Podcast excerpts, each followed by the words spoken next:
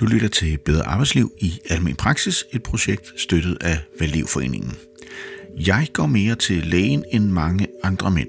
Udover de 15 praksis, som jeg har besøgt det sidste års tid, så taler jeg med Gita Trier, som er praktiserende læge og har været det i mange år.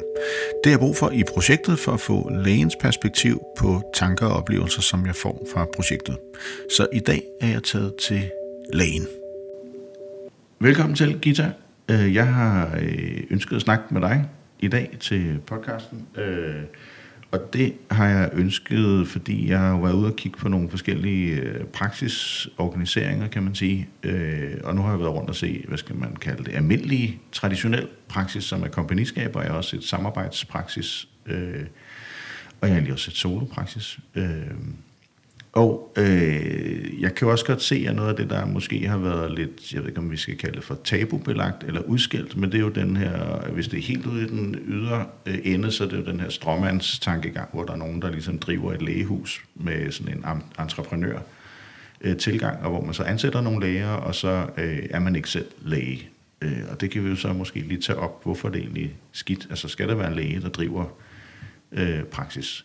Men i hvert fald har jeg set nogle andre praksis, hvor det sådan, hvis vi går lidt længere ind ad skalaen, så er det jo nogen, hvor der måske er to læger, der har øh, praksis, og så har man så ansat nogle læger og nogle sygeplejersker. Øhm, og så kører de jo en eller anden form for en slags bagvagtkonstruktion, kan man sige. Så lægen ikke er den primære kontakt, men man har øh, kontakt til en sygeplejerske, øh, og egentlig bliver visiteret af en sygeplejerske. Øh, Øh, og så er der sådan lidt forskellige snak om, øh, hvordan skal man organisere det, om det er sådan en, en ligesom lægens en generel specialisering inden for alle mulige ting, og så skal man ligesom finde ud af det undervejs, eller om øh, sygeplejerskerne også kunne være øh, specialiseret inden for for eksempel øh, øh, luftvejs øh, sygdomme, eller børn, eller ældre, eller kronikere, eller hvad det nu er for nogle øh, rammer, man kan sætte ned over det. Så det er også nogle diskussioner, de har haft derude. I hvert fald synes jeg, der har været nogle ting, der har været interessante at, øh, at tage op. Øh, og det ene, det kunne være den her organisering. Sådan, hvad er, øh, hvad er godt og skidt i det, eller hvad, hvad har du af tanker som læge øh, i forhold til det? Og det andet, det er et begreb, som dukker op flere gange, det er det her kontinuitet, som øh, når jeg læser det, som er øh, overskriften for PLO for eksempel, det her familielægebegreb, så det er noget af det, man argumenterer med, det er, at der skal være sådan en kontinuitet i mødet med lægen. Øh, det har nogle af de her lægehusfolk lidt udfordret og sagt, om er der egentlig det? Altså, hvor mange går ind til den samme læge? Flytter vi ikke også rundt? Øh, altså, fysisk postnummer skifter man, så kan man jo ikke have den samme læge igen. Øh, og der er også frit lægevalg, så hvis man bliver sur på sin læge, så kan man skifte læge. Så hvor er den der kontinuitet henne, og hvornår har vi brug for den? Og så er jeg begyndt at stille spørgsmål derude til lægerne, det er, hvad er kvalitet egentlig i deres praksis, og hvem er det kvalitet for? Fordi en ting er jo, hvordan lægen har det, og hvordan lægen har det med at gå på arbejde, eller personalet i det hele taget. Øh, og noget andet er jo den opgave, man prøver på at løse for patienten, øh, og skabe kvalitet i det. Øh, og så en, en spøjshed, som jeg kan sige, det er jo, at når jeg har været ude i de her øh, lægehuskonstruktioner, hvor man har øh, sygeplejerske som den primære kontakt, så er der i starten, der er der lidt, øh, lidt brok over, at man kommer ind til en sygeplejerske og en læge. Men når der er gået noget tid, så kan jeg høre, at så efterspørger patienterne faktisk sygeplejersken. Så siger de, at de faktisk helst ind til den sygeplejerske, som de plejer at komme ind til. Og så tænker jeg, at det må være kontinuitetstankegangen, der er slået igennem. Men det passer jo ikke helt med den der familielæge-idé, fordi så er det jo bare et spørgsmål om relation og kontakt. Øh, og den anden del, det er jo, når jeg så er ude i sådan en almindelig kompagniskabspraksis, hvor man sidder en 3-4 læger, så siger patienterne, at jeg vil faktisk helst ind til lægen, og det er jo den kontinuitet, de så har. Øh, og så, kan man, så bliver man lidt skuffet, hvis man kommer ind til en sygeplejerske.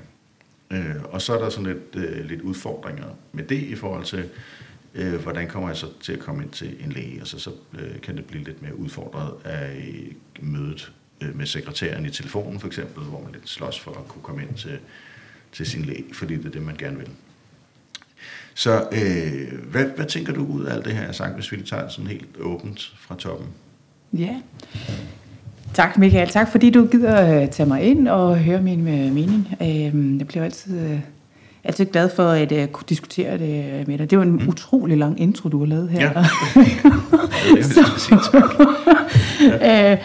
uh, så, uh, så vi må prøve at se, øh, hvad vi, øh, altså, hvordan vi kan komme omkring de forskellige øh, emner. Så du har jo lukket op for rigtig mange ting nu her. Så når du spørger Gita, hvad synes du? Mm. hvad synes du så, jeg skal snakke om øh, mest lige nu? Fordi der er jo noget med ledelsesorganisation, og der er noget med kontinuitet, og der er noget med... Øh, hvad hedder det, øh, kvalitet i behandling, som du berører her. Øh, og alle emnerne er jo interessante. Så hvad, hvad kunne du bedst altså, tænke dig lige... Jeg kunne godt tænke mig, at vi startede med det her organiseringsspørgsmål. Og det er jo, hvis vi nu vender det om til at sige, hvorfor skal vi egentlig beskæftige os med det? Mm. Øh, fordi vi kunne godt bare sige, at det er jo fordi, vi gerne vil tjene penge på forskellige måder. Mm. Så det er jo bare det, som lægerne mm. gerne vil. Mm. Men det synes jeg egentlig ikke er det store emne derude. Nej. Jeg, jeg tror lidt, det er sådan en, øh, en myte, øh, vi har om, at øh, selvfølgelig tjener læger okay med penge. Mm. Øh, men det er egentlig ikke derfor, der at nogle af dem, jeg har mødt overhovedet, der sidder og tænker, at det er fordi, jeg skal tjene penge. Nej. De vil heller ikke være fattige, men det bliver de heller ikke helt. Men, mm. øh, men det, der er ingen, der har det som øverst på dagsordenen. Hvis jeg spørger dem, hvad, du, hvad vil du helst tjene penge eller mere tid, så siger de altid mere tid. Ja. Så det, der kunne være interessant, det er jo, at hvis man kigger på sådan statistikken, så frem mod 2035, så kommer der flere ældre. Mm. Øh, der bliver flere af os, vi lever længere.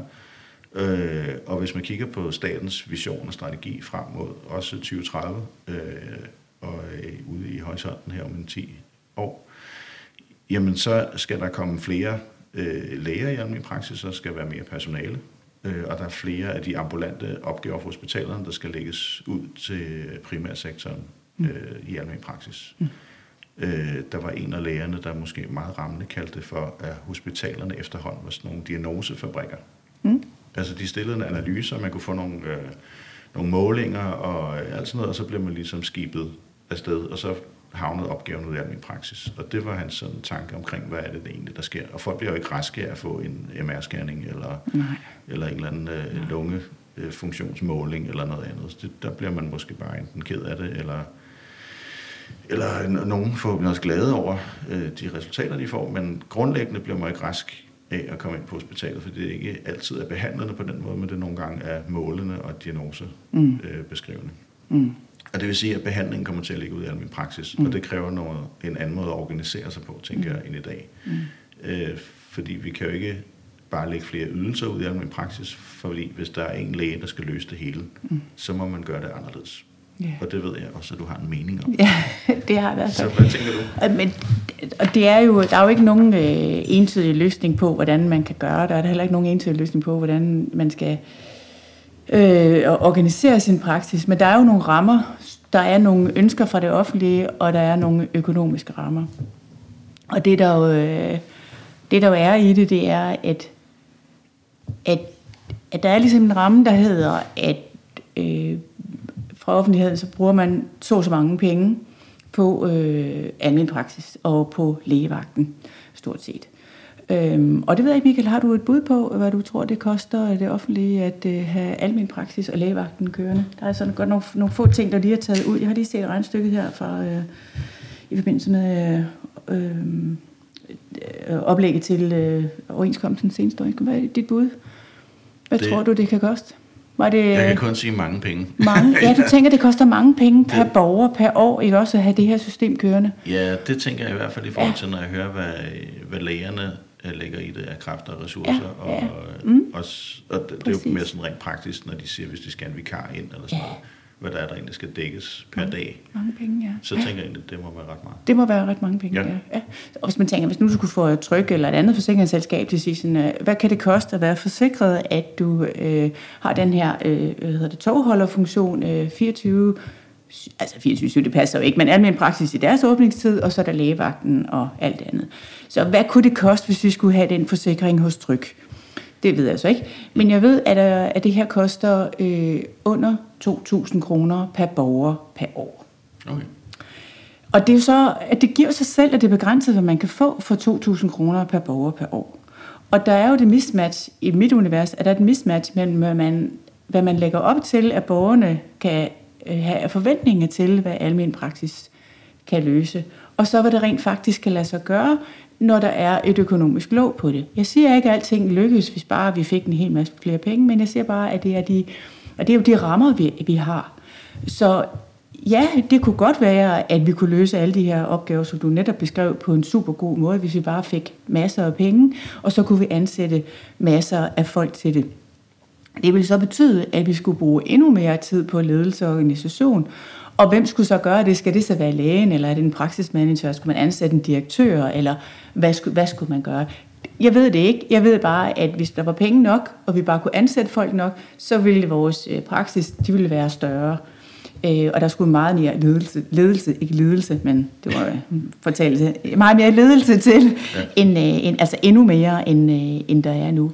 Ja, og, og øh, hvis jeg lige må slå ned på det, fordi det, det tror jeg også er en del af det, som, øh, som ikke er tænkt med i, mm. i regnestykket. Mm. Og heller ikke måske, når man sidder som læge og tænker, at man skal have mere personale. Mm. Det også, så kræver det jo mere tid mm. fra, øh, fra ens øh, hvad skal man sige, produktionsopgaver, mm. altså sidde i konstitutionen, fordi mm. der skal gå mere tid med med at snakke ja. øh, personalepolitikker ja, og retningslinjer og snakke om øh, hvornår kan man komme på kursus, og hvilke kurser skal man på, og det kræver ja. så også, at man har et overblik over... Øh, Hvem der kan hvad, og hvorfor, og hvad vil de gerne, ja. og alt det andet. Alle mulige spørgsmål, som Alle mulige spørgsmål, og så man siger, skal, ja, og skal man være specialist i almindelig medicin for at tage de diskussioner, eller de samtaler, eller skal man ansætte en direktør, der ligesom sørger for, at alle har det godt og udvikler deres kompetencer så godt som muligt, og hvilken uddannelse skal hun så have, mm. inden der, der skal tage sig af, af det. Det ved jeg ikke. Ja, jeg, jeg ved bare, at vi øh, i almen praksis gør meget ud af, at vi gerne vil give øh, kvalitet i behandling. Og det er jo det, vi, vi hævder, vi kan, i modsætning til, nu kalder du det diagnosefabrikkerne, det er jo så til dels rigtigt, fordi man kan jo godt sende folk ind til undersøgelser og have et ambulant forløb, men der er jo også rigtig mange, der får der bliver indlagt og får behandling for deres lungebetændelse og deres øh, corona og deres kræftledelse. Og der. Så, så det er jo både rigtigt, det er diagnosefabrikker, men der er jo også rigtig mange, der får super god behandling på den rigtige tidspunkt. Når vi siger, at vi laver kvalitet i behandlingen ude hos os, så er det jo rigtig meget, så hævder jeg, at det er rigtig meget baseret på, at vi har fokus på timing og proportionering. At vi, at vi giver den rigtige, øh, den rigtige behandling, den rigtige samtale, den rigtige behandling, velproportioneret på det rigtige tidspunkt. Og det kan vi bedre, end de kan på hospitalet eller ambulatorierne eller hos de andre speciallæger, fordi vi kender folk gennem længere tid. Og så kommer vi over til det, hvor du siger, sådan, skal vi have de her små sygehuse derude, hvor vi ligesom har rigtig mange forskellige folk ansat. Man kan sige, der er også et noget, der hedder Leon-princippet, og det er så laveste effektive organisatoriske niveau. Så det vil sige, at det kan måske bedre betale sig, at det er øh, sekretæren, der giver tid til næste gang, i stedet for det er speciallægen, der sidder og bruger tid på det. Øhm, og, øh, og det kan også være, at nogle gange skal man øh, ind til en studerende eller en sygeplejerske, i stedet for at komme ind til speciallægen. Men der er bare det andet i det, at hver gang, at vi skifter ansigt på, så er der en risiko for, at der er noget, der går forkert, noget, der går fejl.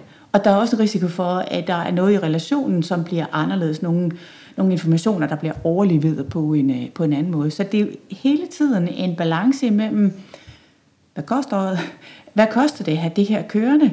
Hvordan får vi kvaliteten, som jeg hævder er, øh, kan, kan hænges op på timing og proportionering, Øh, og hvad er, øh, hvor, hvor, og hvornår er det rigtig vigtigt, at det er, at det er speciallægen, der, øh, der kigger med. Og det vil være en balance hele tiden. Og det vil også være en balance af, hvor i landet du er. Altså, hvad er patienterne vant til, og hvad er de forvent med? Det har vi før snakket om, at der er en, øh, i Københavnsområdet i storbyerne er der langt flere speciallæger, altså andre speciallæger end almindelig praksis, undskyld, hvor man øh, længere ude, øh, der skal egen læge tage sig af, af alting. Så det vil komme, det vil komme meget an på, øh, hvilke, hvilke muligheder der er. Og de to praksis, du har været ude i, øh, ved jeg, hvor, de, hvor lægen går bagvagt, der har det jo ikke været noget, som øh, patienterne har ønsket. Det har været noget, som har været muligt, fordi det har været nødvendigt, fordi der har været lægemangel. Jeg ved også, at der før de to praksis, du har beskrevet her, ved, at der har været en lidt ældre herre op på øh, Nykøbing Mors, som har øh, haft en stor praksis, hvor han har haft rigtig mange mennesker ansat. Og da han gik af, så måtte de have, jeg tror det var tre eller fire speciallæger ansat, altså for regionen, for at, at, at tage sig af det arbejde, som han havde organiseret der. Så hvis man, når, når de andre klinikker får plads, tænker jeg, så er det fordi, at det er en nød. Og øh, hvis ikke der kommer nogen praksis, der organiserer sig på den ene eller på den anden måde med studerende og, øh, og sygeplejersker og noget andet, jamen så er der ikke nogen læge, og så er de... Øh, spøgelsespatienter, der måske ikke har nogen Mm. Og så må de over i, øh, så kommer der nogle regionsklinikker, øh, som jo øh, er enormt dyrt, og som i øvrigt går udenom regnskabet her, fordi øh, og det ved jeg så ikke, hvorfor de gør, men jeg kan ikke forestille mig andet, end at regionsklinikkerne må være meget dyrere, end, øh, end vores, de almindelige klinikker er. Fordi de har jo dels læger ansat, og de har jo dels personale, altså sygeplejersker og sekretær ansat, men de har jo også øh, folk ansat til at tage sig af de administrative ting. Øh, det er jo ikke lægerne, der gør det. Så der har de jo folk, der er ansat og ikke producerer, som kun tager sig af de ledelser. Jeg kan ikke forestille mig andet, end at det må være dyrere.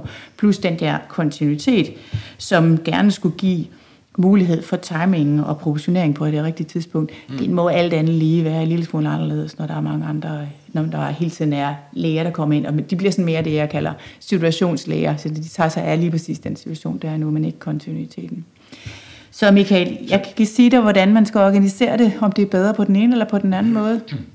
Det skal jeg ikke kunne sige. Jeg ved heller ikke helt, hvordan man sådan politisk øh, ser på det. Øh, for du har jo ret i, at der er så noget modsat noget, at man gerne stadigvæk giver udtryk for, at almen praksis er det, jeg kalder Dr. Hansen fra Matador, den rare familielæge, som er tid til samtale, mm. og måske også kommer på besøg.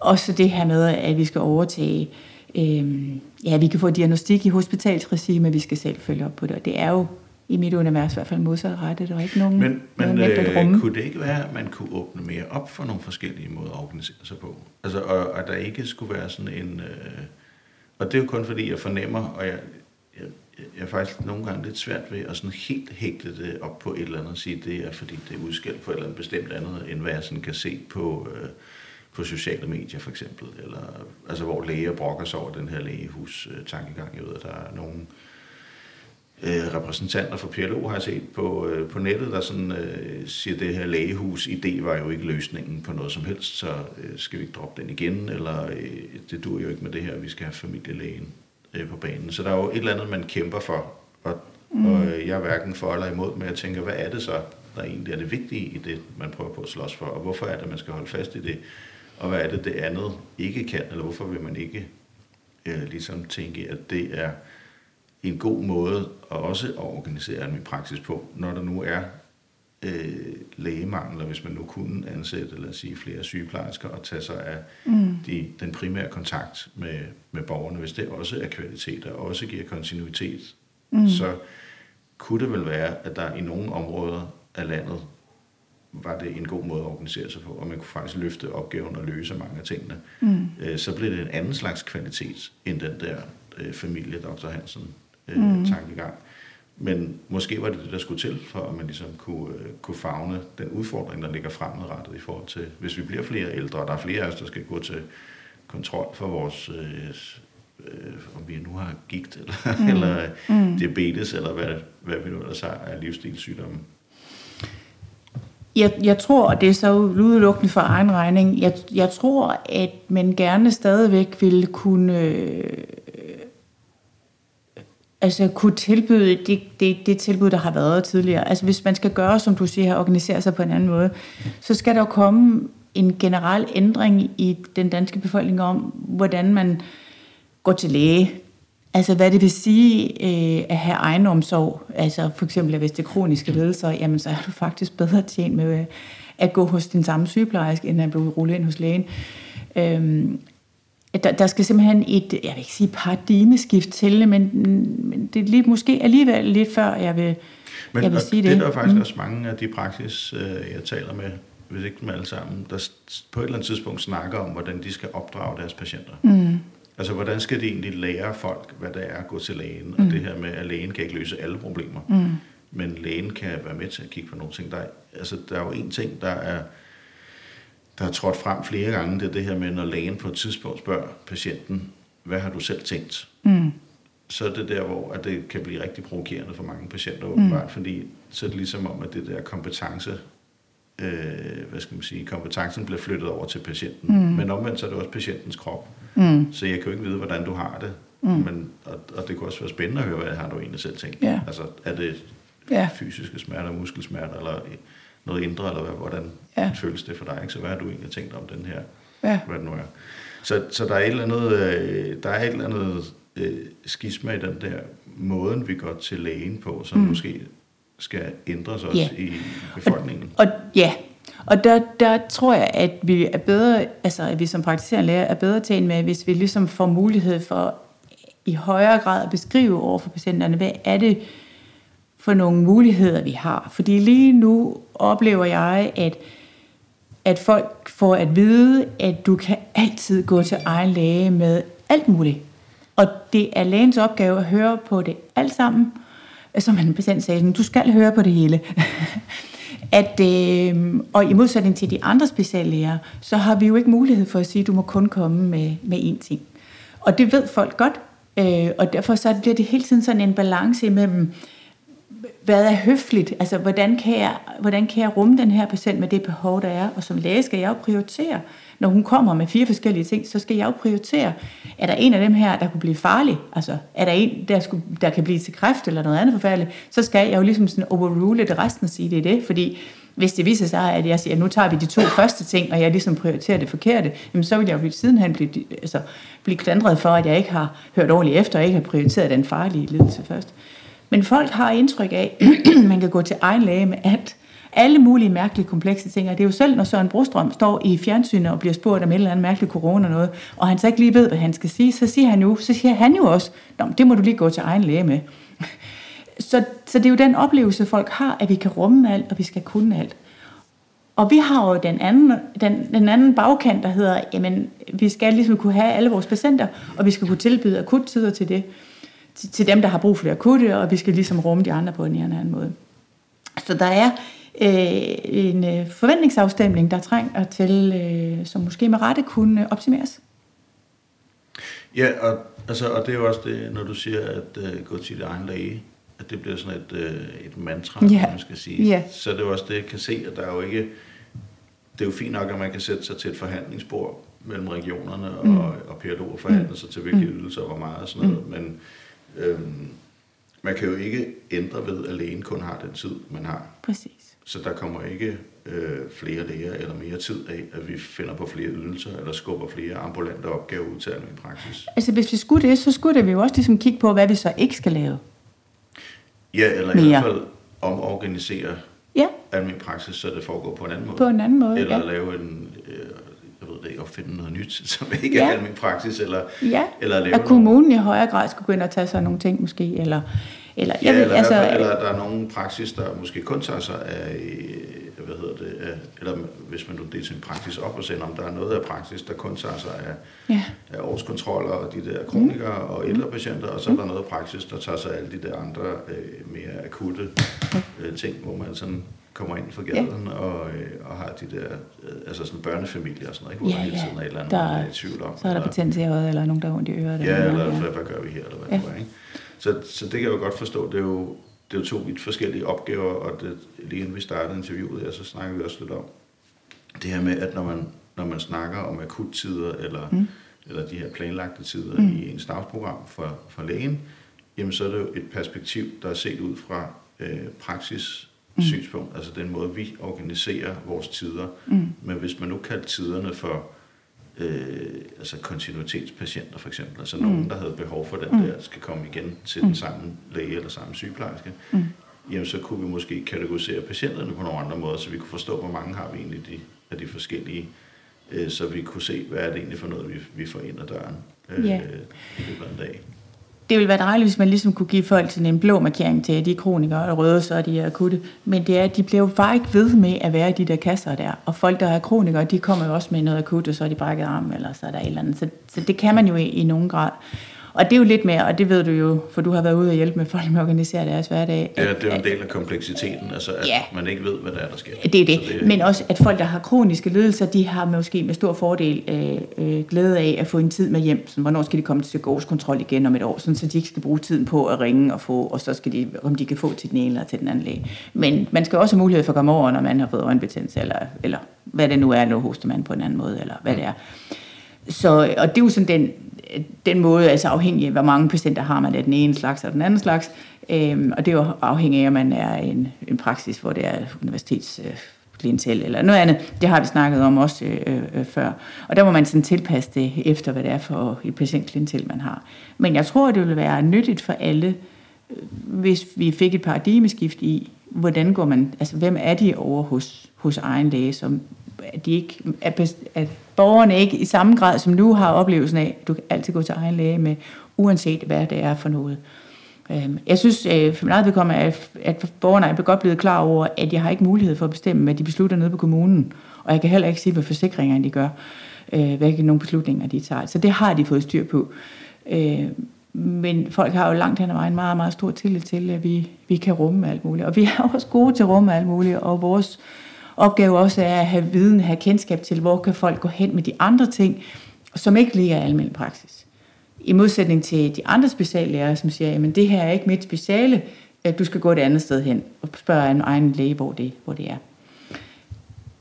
Men en, en øh, ændret måde på en ændret oplevelse af, hvordan det er at være almindelig praksis. Hvis folk vidste det, så ville de måske også i højere grad øh, være okay med, at, at man bliver set i klinikken ud fra læren princippet. Øh, hvis de godt ved, at der er ikke flere penge, end der er, der er ikke, der er ikke mulighed for at gøre alting på den, på den fedeste måde, fordi det er der ikke penge til her. Det tror jeg sagtens, folk kan forstå. Øh. Og så, så er vi måske tilbage til, hvad er kvalitet mm. i almindelig praksis? Ja. Altså, hvad er det egentlig, der er opgaven?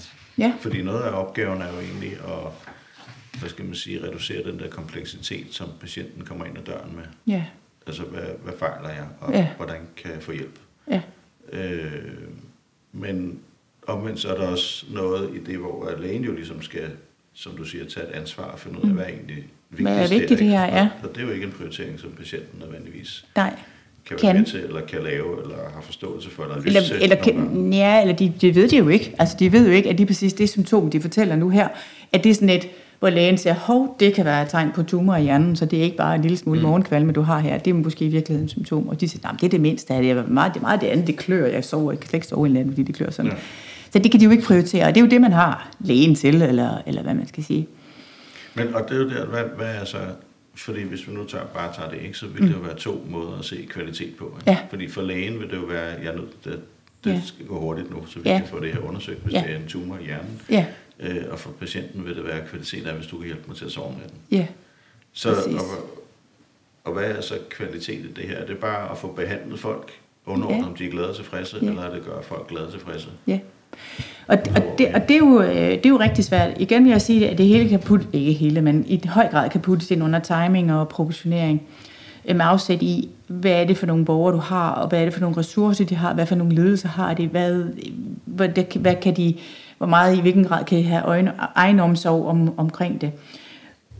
Så jeg vil sige, at ligesom farmaceuterne siger, at det kan være den rette pille til den rette patient på det rigtige tidspunkt, så vil jeg jo sige, at kvalitet hos os er dels det med tabletterne, men hvis man siger det samme om undersøgelserne og behandlingen, og patientens egen indsigt i det, altså den, og, og det er det, jeg mener med timing og proportionering, at, at du skal gøre det på det rigtige tidspunkt, og du skal, du skal reagere øh, øh, med den intensitet eller med den alvorlighed, som er passende til det. Og du skal kunne formidle det til patienten, at det er det, der er nødvendigt nu. Det er det, der er. Så grunden til, at jeg ikke går så meget dybt med den kløe, du har om natten, som forhindrer dig i at sove, det er fordi, det, det skal vi nok finde ud af. Det er ikke så farligt, men det andet, du beskriver, det kan faktisk gå hen og blive farligt. Så er det okay med dig, at jeg nu går mere i dybden med det, som jeg tror, som vi skal udelukke det farlige, så vil de fleste sige ja. Mm. Så det synes jeg er kvalitet, og det er det, der er anderledes ved os, ved almen praksis, end alle de andre steder. At vi skal hjælpe folk med at proportionere det. Og vi har mulighed for at time det, i højere grad mulighed for at time det, der passer til den her patient, end de kan nogen som helst andre steder det er sådan lidt for egen regning. Jeg har ikke snakket med nogen om det. nej, nej, men vi, vi snakker frit og åbent. Så, så øh, ja, så det, ja, lige præcis. Så det er ikke sådan lige sådan noget, at de siger PLO, eller de siger lægestanden, eller noget, men det er sådan lidt, det, det, det tror jeg, og det er i hvert fald det, jeg synes er kvaliteten. Mm. Det er, at vi, at vi kender dem, og så er det det, at man er familielægen. Ja, man ved, at, at nu kommer hun og klager over hovedpine. Ja, med hendes, hendes barn er lige været indlagt tre måneder på et eller andet sted. Ikke? Så er jeg måske ikke så mærke, at hun sover dårligt ondt i hovedet og sådan noget. Ikke? Så kan man spørge til det hvor, hvor de andre situationslæger, de har jo ikke tid til at spørge om alt muligt andet, om hvordan går det i familien, og med det ene og med det andet, så det går jo, det har de jo ikke tid til. Mm. Så det vil jeg sige, at kvalitet i behandlingen, proportionering og timing. Ja. Og, og hvordan så med den her organisering? Altså gælder det også, øh, hvis, hvis vi nu bruger dit øh, læren-princip her, mm. øh, og vi siger, det, det fungerer jo åbenbart med nogle af de her ja. lægehuse, hvor ja. der er flere sygeplejersker, og, øh, og ja. den her... Øh, måske kan man oversætte kontinuitet til et eller andet relationsarbejde, ja. man egentlig ja. forlader. Ikke? Ja. Øh, og det kan jeg også godt høre nogle af, af de andre praksis, er det rigtig svært at få den der tillid mm. ind hos, hos patienterne, som mm. faktisk siger det, som, som de selv tænker eller har en mm. fornemmelse af. Øh, men er det så ikke okay, at der er den der, hvor at det er sygeplejersken, der er primær kontakt, og så er lægen ligesom bagvagt? Jo, altså til nogen, eller igen, det er, hvad, hvad har vi lovet vores borgere? Hvad har vi lovet patienterne? For nu har du jo, har jeg indtryk af, udelukket at snakke med lægerne i de der klinikker. Øh, så du har ikke spurgt til patienterne? ikke i lægehusene, nej. Der er ikke, Om de er glade for det. Og, og slet ikke, øhm. og det synes jeg faktisk er en god pointe. Altså, ja, det har faktisk været rigtig svært at finde et sted, hvor patienterne havde en stemme ja. i det her. Ja. Øh, jeg har snakket med patientforeningen, men de havde et helt andet fokus ja. på, hvordan får vi egentlig ja. trænet lægerne i, ja. i de her forskellige ja. metoder. Der er nogle ganske få, øh, der er nogle ganske få praksis, som har et patient råd eller patient et eller andet, hvor de okay. har øh, nogle, nogle få patienter, som de har udvalgt eller som mm. spor, som er med til at tage nogle beslutninger. Ganske få øh, øh, praksis. Men det er jo en meget interessant tanke at have, øh, have med på det. Jeg har talt med en øh, studerende, der har været ansat i en af de klinikker, du har været ude og snakke med, og synes, hvordan synes du, det var at være ansat der, og øh, vil du være læge på den måde? Han, han vil måske også gerne være almindelig praktiserende. Mm. Og han siger, Øh, ej, jeg ved ikke rigtigt, om det lige skal være sådan. sådan. Og det var også meget blandet, eller det var, det var måske lidt i to lejre, om folk de synes, det her var en god idé, eller, mm. eller ej. Så igen vil jeg sige, det er egnet til noget, og ikke så egnet til noget øh, andet, og det skal tilpasses. Altså, det, skal, det, det skal tilpasses øh, behovet. Øhm, og jeg vil hæve det, altså begge de steder, du har været, at det var ikke kommet op at køre, hvis der havde været læger nok. Mm. Det kører, fordi at det er det, der er. Og så må man få de gode ting øh, ud af det, som, øh, som der er. Mm. Så ja, det har en plads. Øhm, om det er det allerbedste, det kan jeg ikke kunne sige. Og så er vi jo henne i den øh, snak, vi også har haft nogle gange, sådan, er det færre, at der er så stor forskel på, hvordan man får behandling, når man bor i, en, i et område, hvor der er mange læger, altså mange praktiserende læger, eller er man et andet sted, hvor der er få. Øh, og jeg hævder jo, fordi, og jeg har jo været lidt begge steder, jeg hævder, at der er fordele og ulemper ved begge dele. Mm. Øhm. Og, og det må jeg sige uh, helt ordnet, at, at der er nok ikke noget, der er ensidigt godt. Nej. Uh, eller ensidigt dårligt, for den sags skyld. Nej. Men det er mere, at uh, også når jeg er ude og, og snakke i både almindelig praksis eller andre organisationer, altså der er jo ikke der er jo ikke de, den der funklende gode arbejdsplads. Der er altid problemer og udfordringer, og det er jo ja. også derfor, vi skal gå på arbejde hver dag, fordi der er jo ja. ting, vi skal løse, og opgaver, der skal ordnes, og så, så kan vi så diskutere ens attitude til ja. opgaverne og udfordringerne, om ja. man er positivt, ja. konstruktivt indstillet, ja. eller om man synes, det er helt vildt dårligt, ja. øh, og det går helvede til. Ja. Øhm, det er sådan en snak. Men øh, jeg tror, altså grundlæggende er det jo egentlig en interessant diskussion at holde fast i, jeg tror heller ikke, vi får det løst her, men det her med, at øh, altså om organiseringen af almen praksis kunne gøres på en anden måde, så, så der også kunne åbnes op for den del på en lidt mere, mm. øh, hvad skal man sige, løsningsorienteret mm. tankesæt i forhold til, at hvis der er lægemangel nogle steder, så er det måske bedre at have øh, to læger som bagvagter, og så yeah. have øh, sygeplejersker som, øh, som yeah. primær kontaktpersonale. Yeah. Yeah. Øh, så når man ligesom får flyttet så kompetencen ikke sidder og har al sin tid sammen ja. med, med patienterne, men man bruger den på noget andet. Altså, jeg vil, jeg vil, jeg vil støtte op om det. det, øh, det synes, jeg synes, det er nyttigt. Når, når nu økonomien er sådan, som den er, altså hvis der var mange flere penge, så kunne det måske gøres på en anden måde, men, men jeg synes, det er nyttigt, det er nyttigt og der er, og princippet, undskyld, kan, altså er nyttigt på mange, på mange måder. Øhm, og igen, det er rigtig meget spørgsmål om afstemning af, af forventninger. Det er det altså virkelig, om man, om man synes, det er en, en god klinik eller en god praksis. Og som du selv nævner, der er nogle gange altså kronikerpatienter eller nogle andre patienter, de vil da meget hellere snakke med sygeplejersken. Og jeg har også nogle gange min sygeplejerske komme ind og siger, at jeg komme ind og spørge om det her, for han spørger, om jeg ikke lige kan kigge på den her huddims, han har her, sådan, og jeg er da hverken læge, og der er i hvert fald slet ikke udlæge. Altså, du så lige komme ind, men de har fuldt selvtid til, at det, det kan hun godt klare, fordi hun er så dygtig. Mm. Så der er rigtig meget forventningsafstemning til, hvordan det Jeg tror sagtens, man kunne organisere sig øh, på den måde, men det nytter jo ikke noget, at man siger til folk, at du får det næstbedste. Nej, altså, øh, og der, der igen det her med, hvordan... Øh, at der, ja, der var faktisk en praksis her ude i for nylig. De havde det simpelthen oppe som et emne, fordi vi havde sådan en hel personaldag. Øh, hvad er det at gå til lægen? Ja. Altså Ja. det var simpelthen, når de skrev op som en ting, de godt ville diskutere, fordi mm. hvad er det egentlig, folk forventer, når de går op til lægen? Ja. Og, og det var, øh, nu kommer der lidt ekstra på, at det, det var nok lidt mere udtrykt hos dem, fordi de lå i nærheden af en station. Og det vil sige, så gik folk op, og hvis de lige kunne låne et toilet, fordi at øh, lægens toilet var altid pænt og rent og ordentligt. og de havde også aviser i venteværelset. Ja, øh, og der var i hvert fald i gamle dage.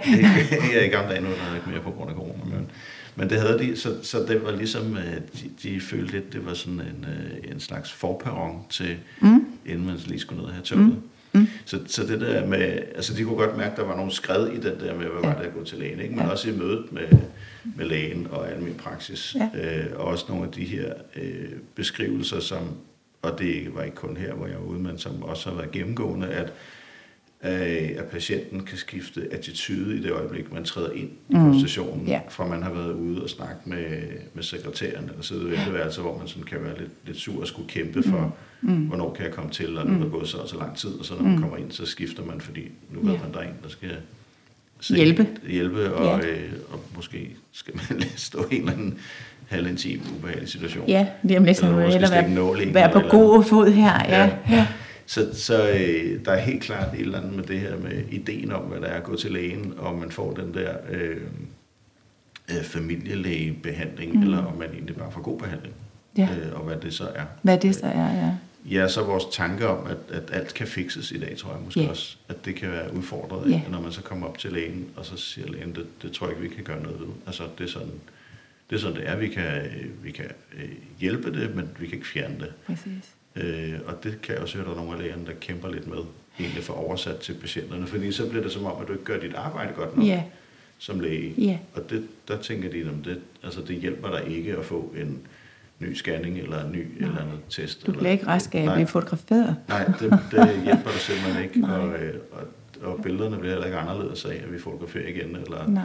scanner dig igen, eller laver en ny test igen. Det, det er nok sådan, det er. Det er ikke diagnosen, det er galt med, det er situationen, ja. Ja, Og der kan man sige, at, at, øh, at jeg synes, jeg i højere grad, eller hyppigere, end jeg gjorde i gamle dage, skuffer folk. Altså, for de håber, at jeg kan give dem en tid i dag. De håber, at den, den penicillin, som de havde planlagt, som de selv håber på at hjælpe, at den kan jeg ikke give dem. Og de håber, at jeg kan fikse det her. Og de også håber, at jeg kan gøre det på en måde, så de ikke selv behøver at gøre så meget. Øhm, og at de håber også, at selvom de er vokset lidt til, at jeg så kan hjælpe dem, eller kan fikse det sådan, så at de ikke kan mærke, at de er 70, og så de håber, kunne vi ikke bare gøre ligesom da jeg var 40 eller 50.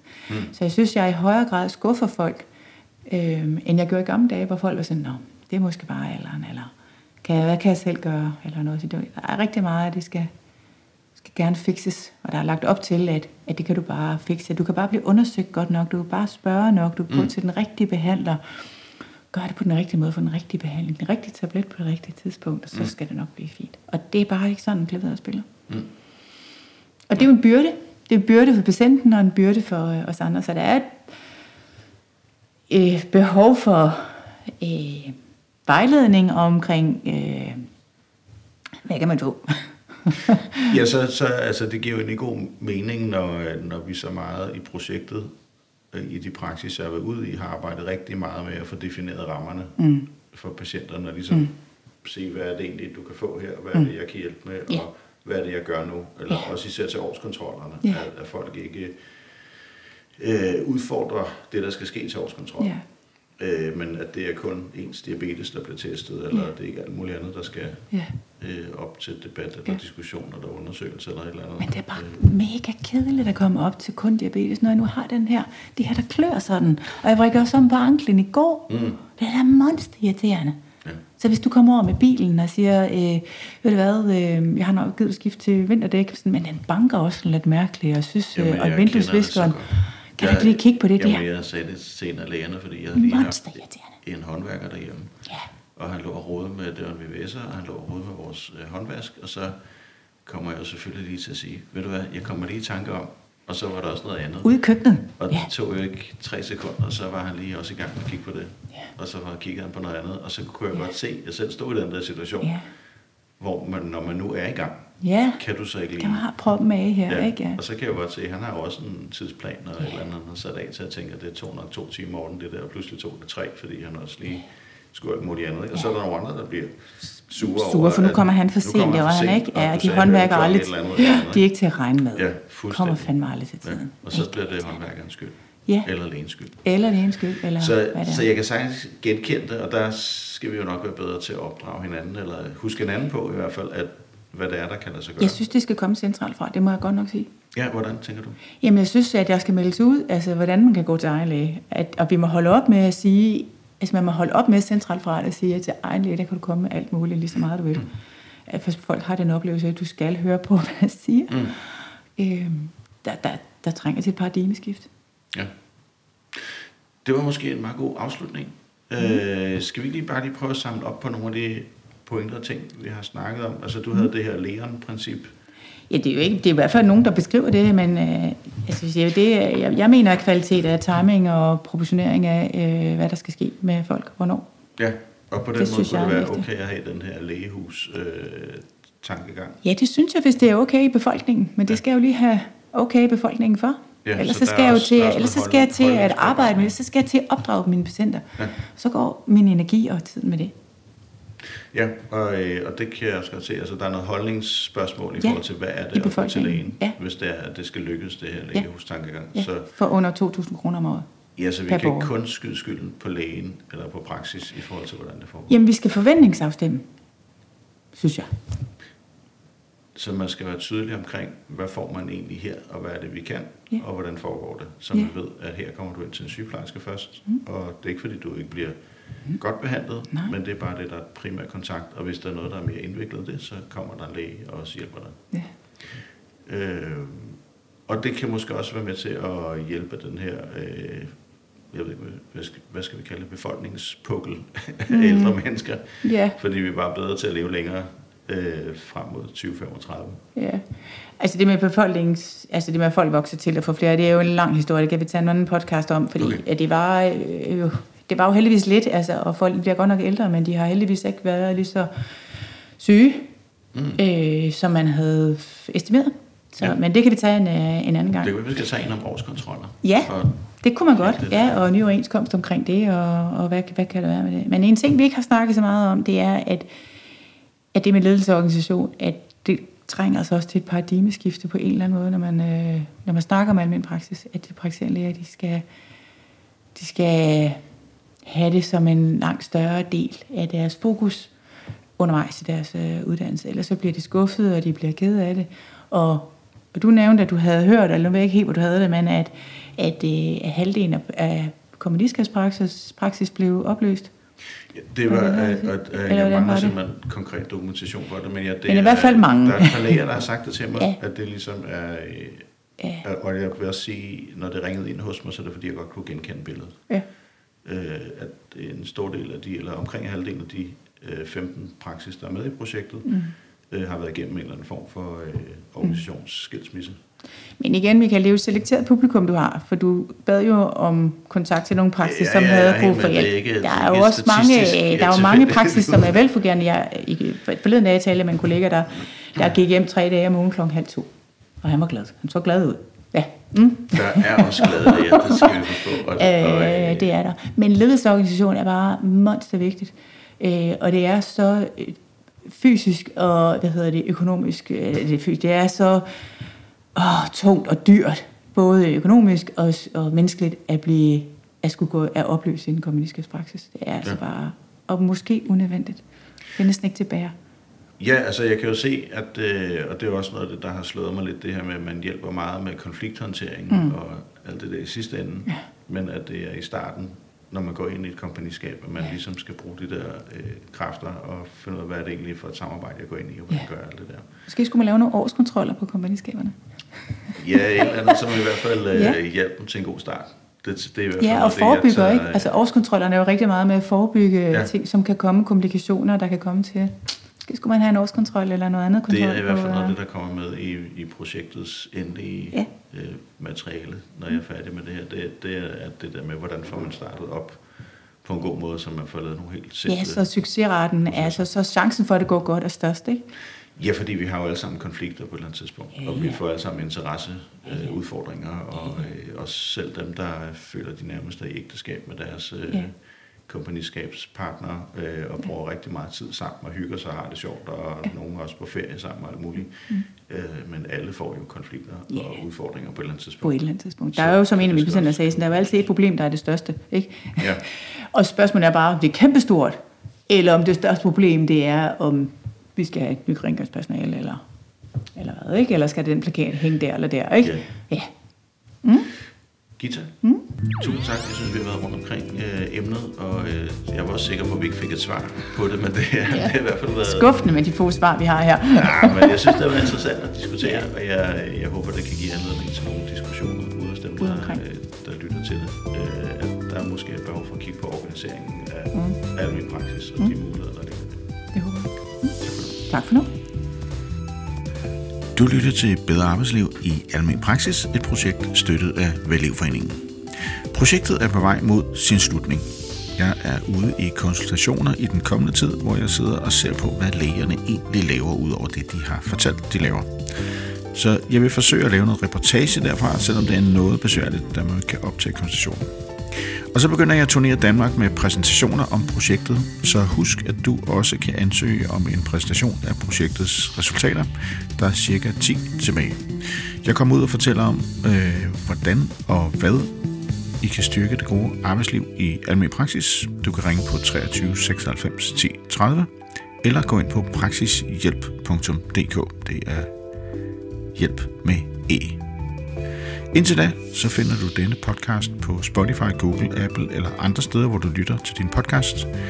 Og øh, hør nogle af de tidligere, hvis ikke du har hørt dem. Søg efter bedre arbejdsliv i almen praksis. Mit navn er Michael Elgan, og du kan høre mig hver uge tirsdag kl. 12 sammen med en medvært eller en gæst. Og nogle gange alene. Vi ses derude.